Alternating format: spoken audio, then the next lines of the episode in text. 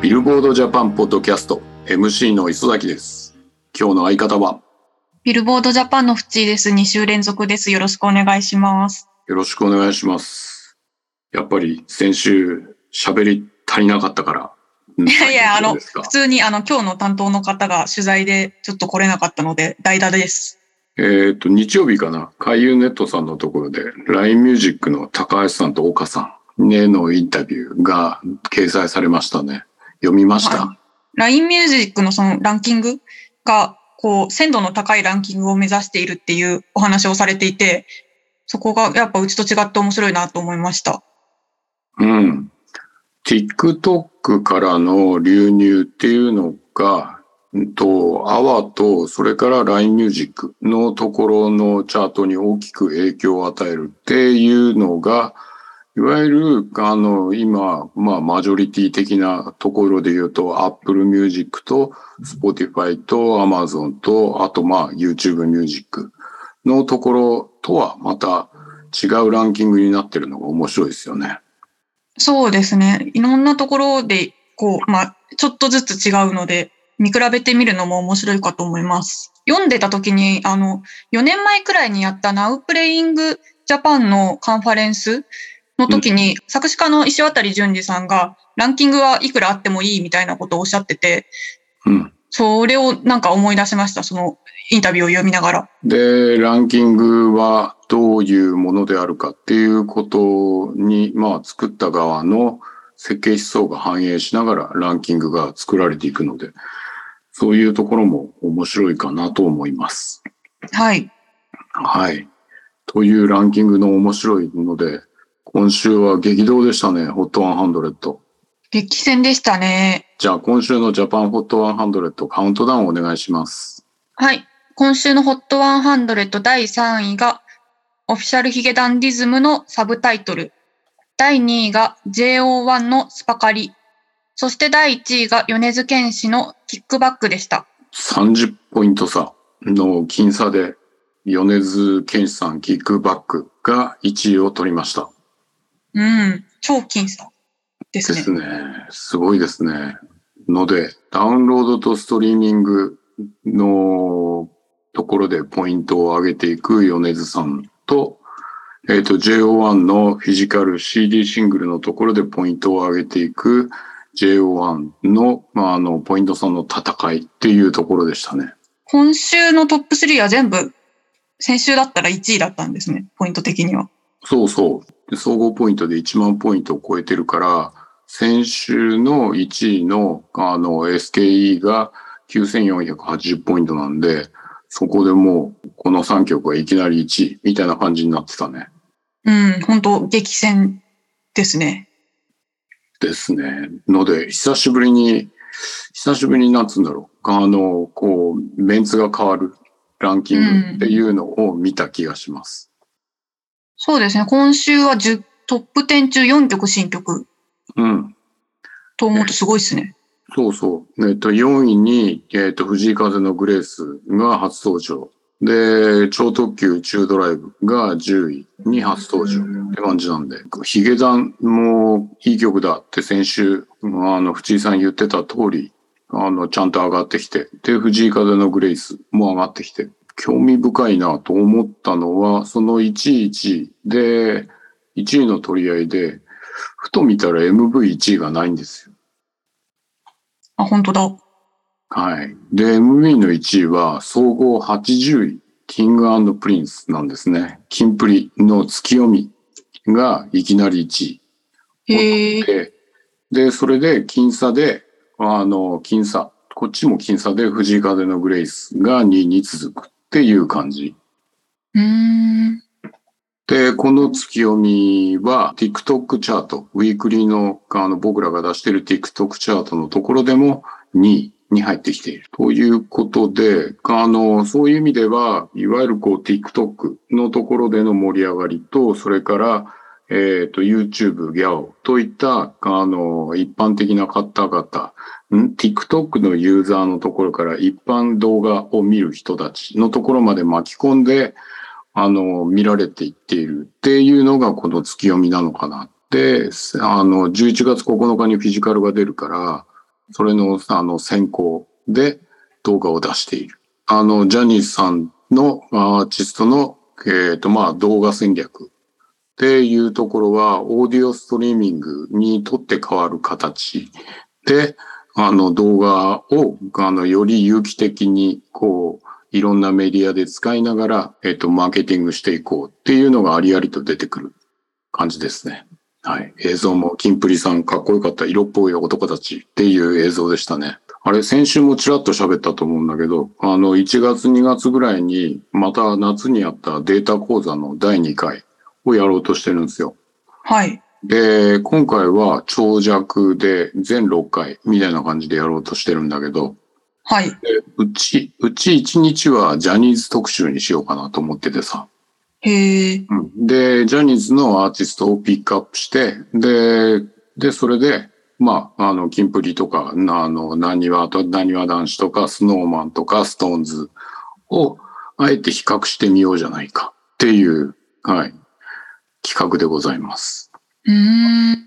はい。そこをやるっていうのは、ちょっと、やりたかったことなので、あの、見てみたいなと思って、準備中でございます。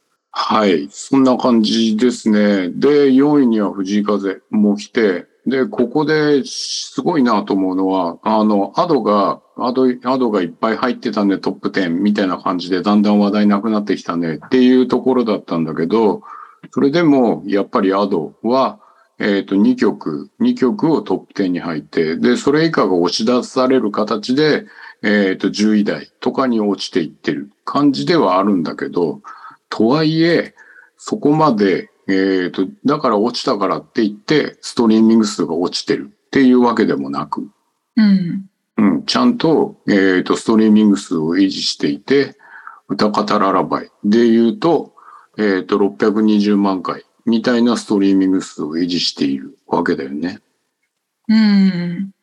なので、えっ、と、やっぱり予想通りというか、アドンはまたまたこの、あの、ストリーミング数を維持する傾向っていうのは続くのかなと思っているので、そうすると、じゃあ他のやつはどの程度、まあ、インパクトを、あの、インパクトというか維持していくことができるのかな、と、興味深いところでございますよ。はい。あの、アドさんは新曲も25位にチャートインしてますし、これがどう動くかも鍵になってくる気がします。そうですね。行方知れず。これは今のところ、えっ、と、ストリーミングのランキングだと、まだ始まったばっかりだもんね。のところだと、まだ伸びとしては、えっ、と、50位圏外のところなので、ストリーミング回数は申し上げることはできないんですけれども、えっ、と、そこで、まずまずの、まあ、えっ、と、ポイントを稼いではきている状況ではある。ただむしろ、えっと MV の方がポイントを取ってきてるのかな。それが、えっ、と、今までの、まあ、一連のアドの、うあの、ワンピース関連のものに影響を与えるかどうか、うん。または与えないのか。えっ、と、今回のワンピースの、えっ、と、まあ、170億円を、あの、とりあえず売り上げていっている、このお化け映画によって、えっ、と、アドというアーティストが世界でも知られるっていうところのチャンネルになったとは思うんですよ。うん。で、死ぬのがいいわの、えーと、まあ、バズによる、えーヒットが起きて、えーと、世界的に藤井風の、えーと、まあ、名前名前が知られるようになってきた。で、それでグレイスを出していって、それが国内でもきっちり、あの、上位を取っていくっていうことができた。続いて、米津さんですね。米津玄師のキックバック。これがチェーンソーマンですね。はい。で、チェーンソーマンが、えーと出て、ここで、えーと注目しておきたいところは、えーとチェーンソーマンのあの今回の楽曲は、えっ、とですね、UGC チャート。いわゆる、あの、オフィシャルの動画ではない、えっ、と、ユーザーの方々が上げた動画のところでも1位なんだよね。うん。で、なので、えっ、と、これ今 MV が、えっ、と、49位なんだけど、それが、はいえっ、と、まあ、アドが、あの、新時代のところも UGC で上位を取っていって、それでまた MV のところにも影響していったのと同じ流れっていうのが起きてくるのかどうかっていうところも見たいなと思うのと同時に、あの、まあ、YouTube 見てればわかると思うんだけど、海外のところでも UGC の動画がめちゃめちゃ発生していることが、あの、興味深くって。だから、チェーンソーマンが、あの、まあ、アニメとして、あの、世界的にまたインパクトをもたら、インパクトを与えているっていう感じになってきているので、で、ここで、あの、米津、あの、アドと同じようなパターンで、米津玄師というアーティストを、えっ、ー、と、みんなが認識して、うん、かっこいいじゃんっていうことになっていっている流れがまたここでも生まれてきているっていうことかな。だから、世界へ、えっ、ー、と、日本のアーティストを、まあ、聞いてもらおうっていうムーブメントは、えっ、ー、と、もちろん BTS とか K-POP による影響っていうのが、あの、より世界に目を向けるきっかけになったのは確かで、で、そこから、あの、BE:FIRST だったり、いろんな、えっ、ー、と、ダンスボーカルグループっていうのが出てきて、で、そして、えー、こういった、あの、アニメを入り口とした形、またはバズを入り口とした形で、複数の、あの、楽曲っていうのが外に出始めてくる。そうすると、点が線になっていく。で、線が複数になって面になる。っていう傾向、流れというのができてくるかもしれない。が、あの、来年、もはや来年の話をしますけれども、楽しみですね。はいこの流れというのが、あの、どんどんどんどん本格化していくかどうか。なんか、アニメタイアップって線とか面になるんですかね？なんか、よく Spotify とかでも、そのアニタイ、アニメタイアップの曲だけすごい再生数多くて、他はそうでもないみたいなアーティストとかいるじゃないですか。うん。でも今くらいいろんな作品がボコボコヒットする状況であれば、線とか面になるんですかね。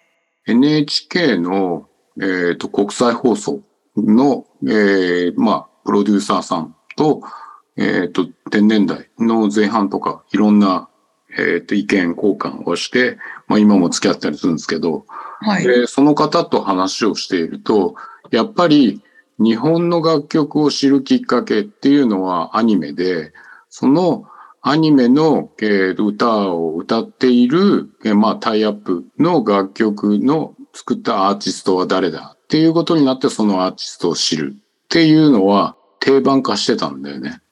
はい。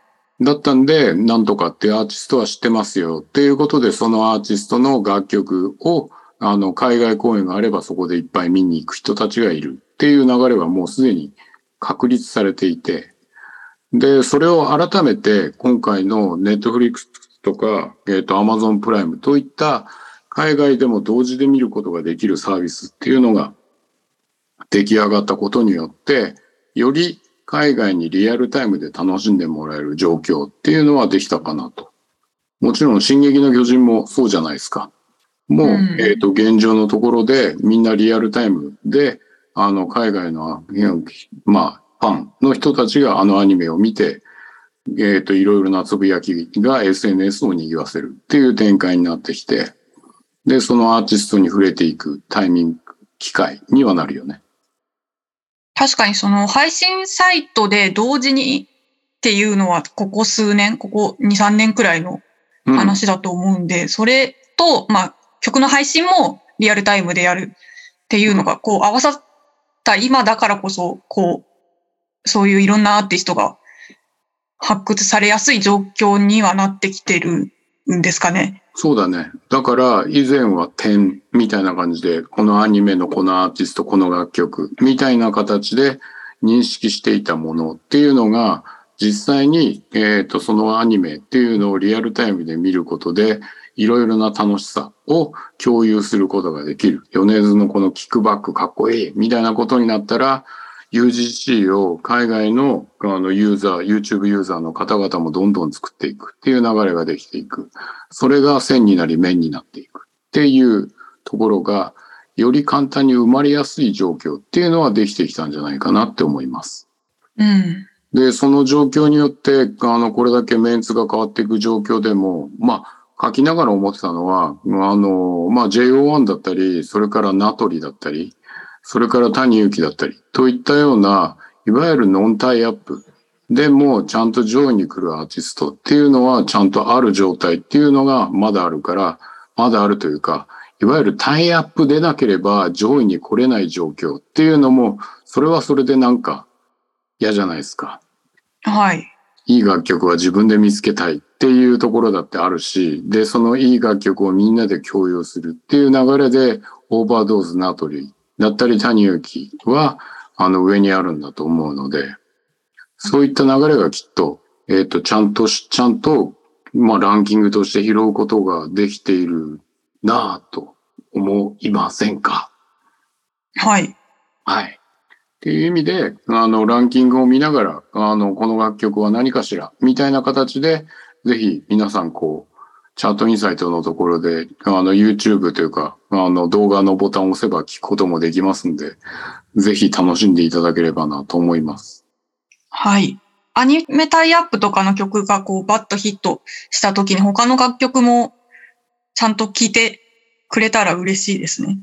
そうだね。なので、えっと、藤井風のキラリが、えっと、当州だと37位で、えー前週46位から上がってきているっていうところを見ると、藤井風のグレイスから藤井風をより深掘ってみようっていうふうにやろうとしている新規のお客さんっていうのはいるんじゃないかなっていう流れが米津さんでも絶対起きていると思ってるので、あの、そういった形で、あの、より新規のお客さんを獲得していく。で、そのお客さんたちが共有していく UGC を作ってみるといったような流れっていうのができてくるのはすごい楽しいなって。という感じでございました。はい。では、来週の HOT100 ぜひ注目していただきたいと言いつつ、えっ、と、今週の、えっ、と、ジャパンホットアルバムス、えー3位からカウントダウンお願いします。はい。第3位は、フォーリミテッドサザビーズでハーベスト。第2位が、岩田剛典でザ・チョコレートボックス。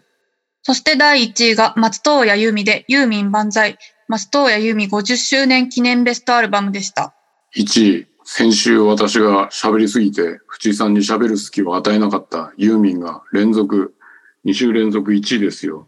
どうですか？いや、すごいですね。CD も今週1位で、ダウンロードも1位。あ、えっ、と、ルックアップが2位。はい。強いですね。強いですよ。もうなんか、盤石ですね。今んとこ。これでまた売れ続けるパターンが続いていくのかな。えっと、ユーミン、えっと、フィジカルが、えっと、当週だと57,113枚売れて、累計で25万5,021。なので、えっと、25万枚突破っていう感じですね。ちなみに、えっと、えっと、総合で、えっと、総合で4位に、えっと、歌の歌、アドがいるんですけれども、歌の歌はフィジカルで、アルバムでは7位にいて、えっと、に累計で28万9387。フィジカル6位じゃないですか？ごめん、6位だった。で、そこで、えっ、と、累計で28万9387っていうことなので、このままだとユーミンがアドを抜くっていう状況が生まれますな。アドの方もそんなに売れてたんですね。なんかあのダウンロードの方がすごくてあんまりフィジカルのこと考えてなかったですけど、うん。考えてないってよくないですね。あの、あんまり意識しなかったんですけど。はい。きっちり売れてますよ。うん。というところでいくと、あの、ユーミンすごいねっていう話にまた無理やり戻すんですけれども。はい。はい。はい。というところでユーミンは売れ続けておりますよ。惹かれ続けておりますよ。はい。はい。ので、もうしばらく、しばらくというか、このままとりあえず行ってくれると面白いかなと思っております。といったような感じで、HOT100 と HOT アルバムスをお話しさせていただきました。先週そういえば出てもらった時に NEXT FIRE の話することを忘れてましたね。あー、あー、あれ、し、しませんでしたっけ？してないか。はい。NEXT FIRE、あの、どうでしたか？もう2週間前になりますけど。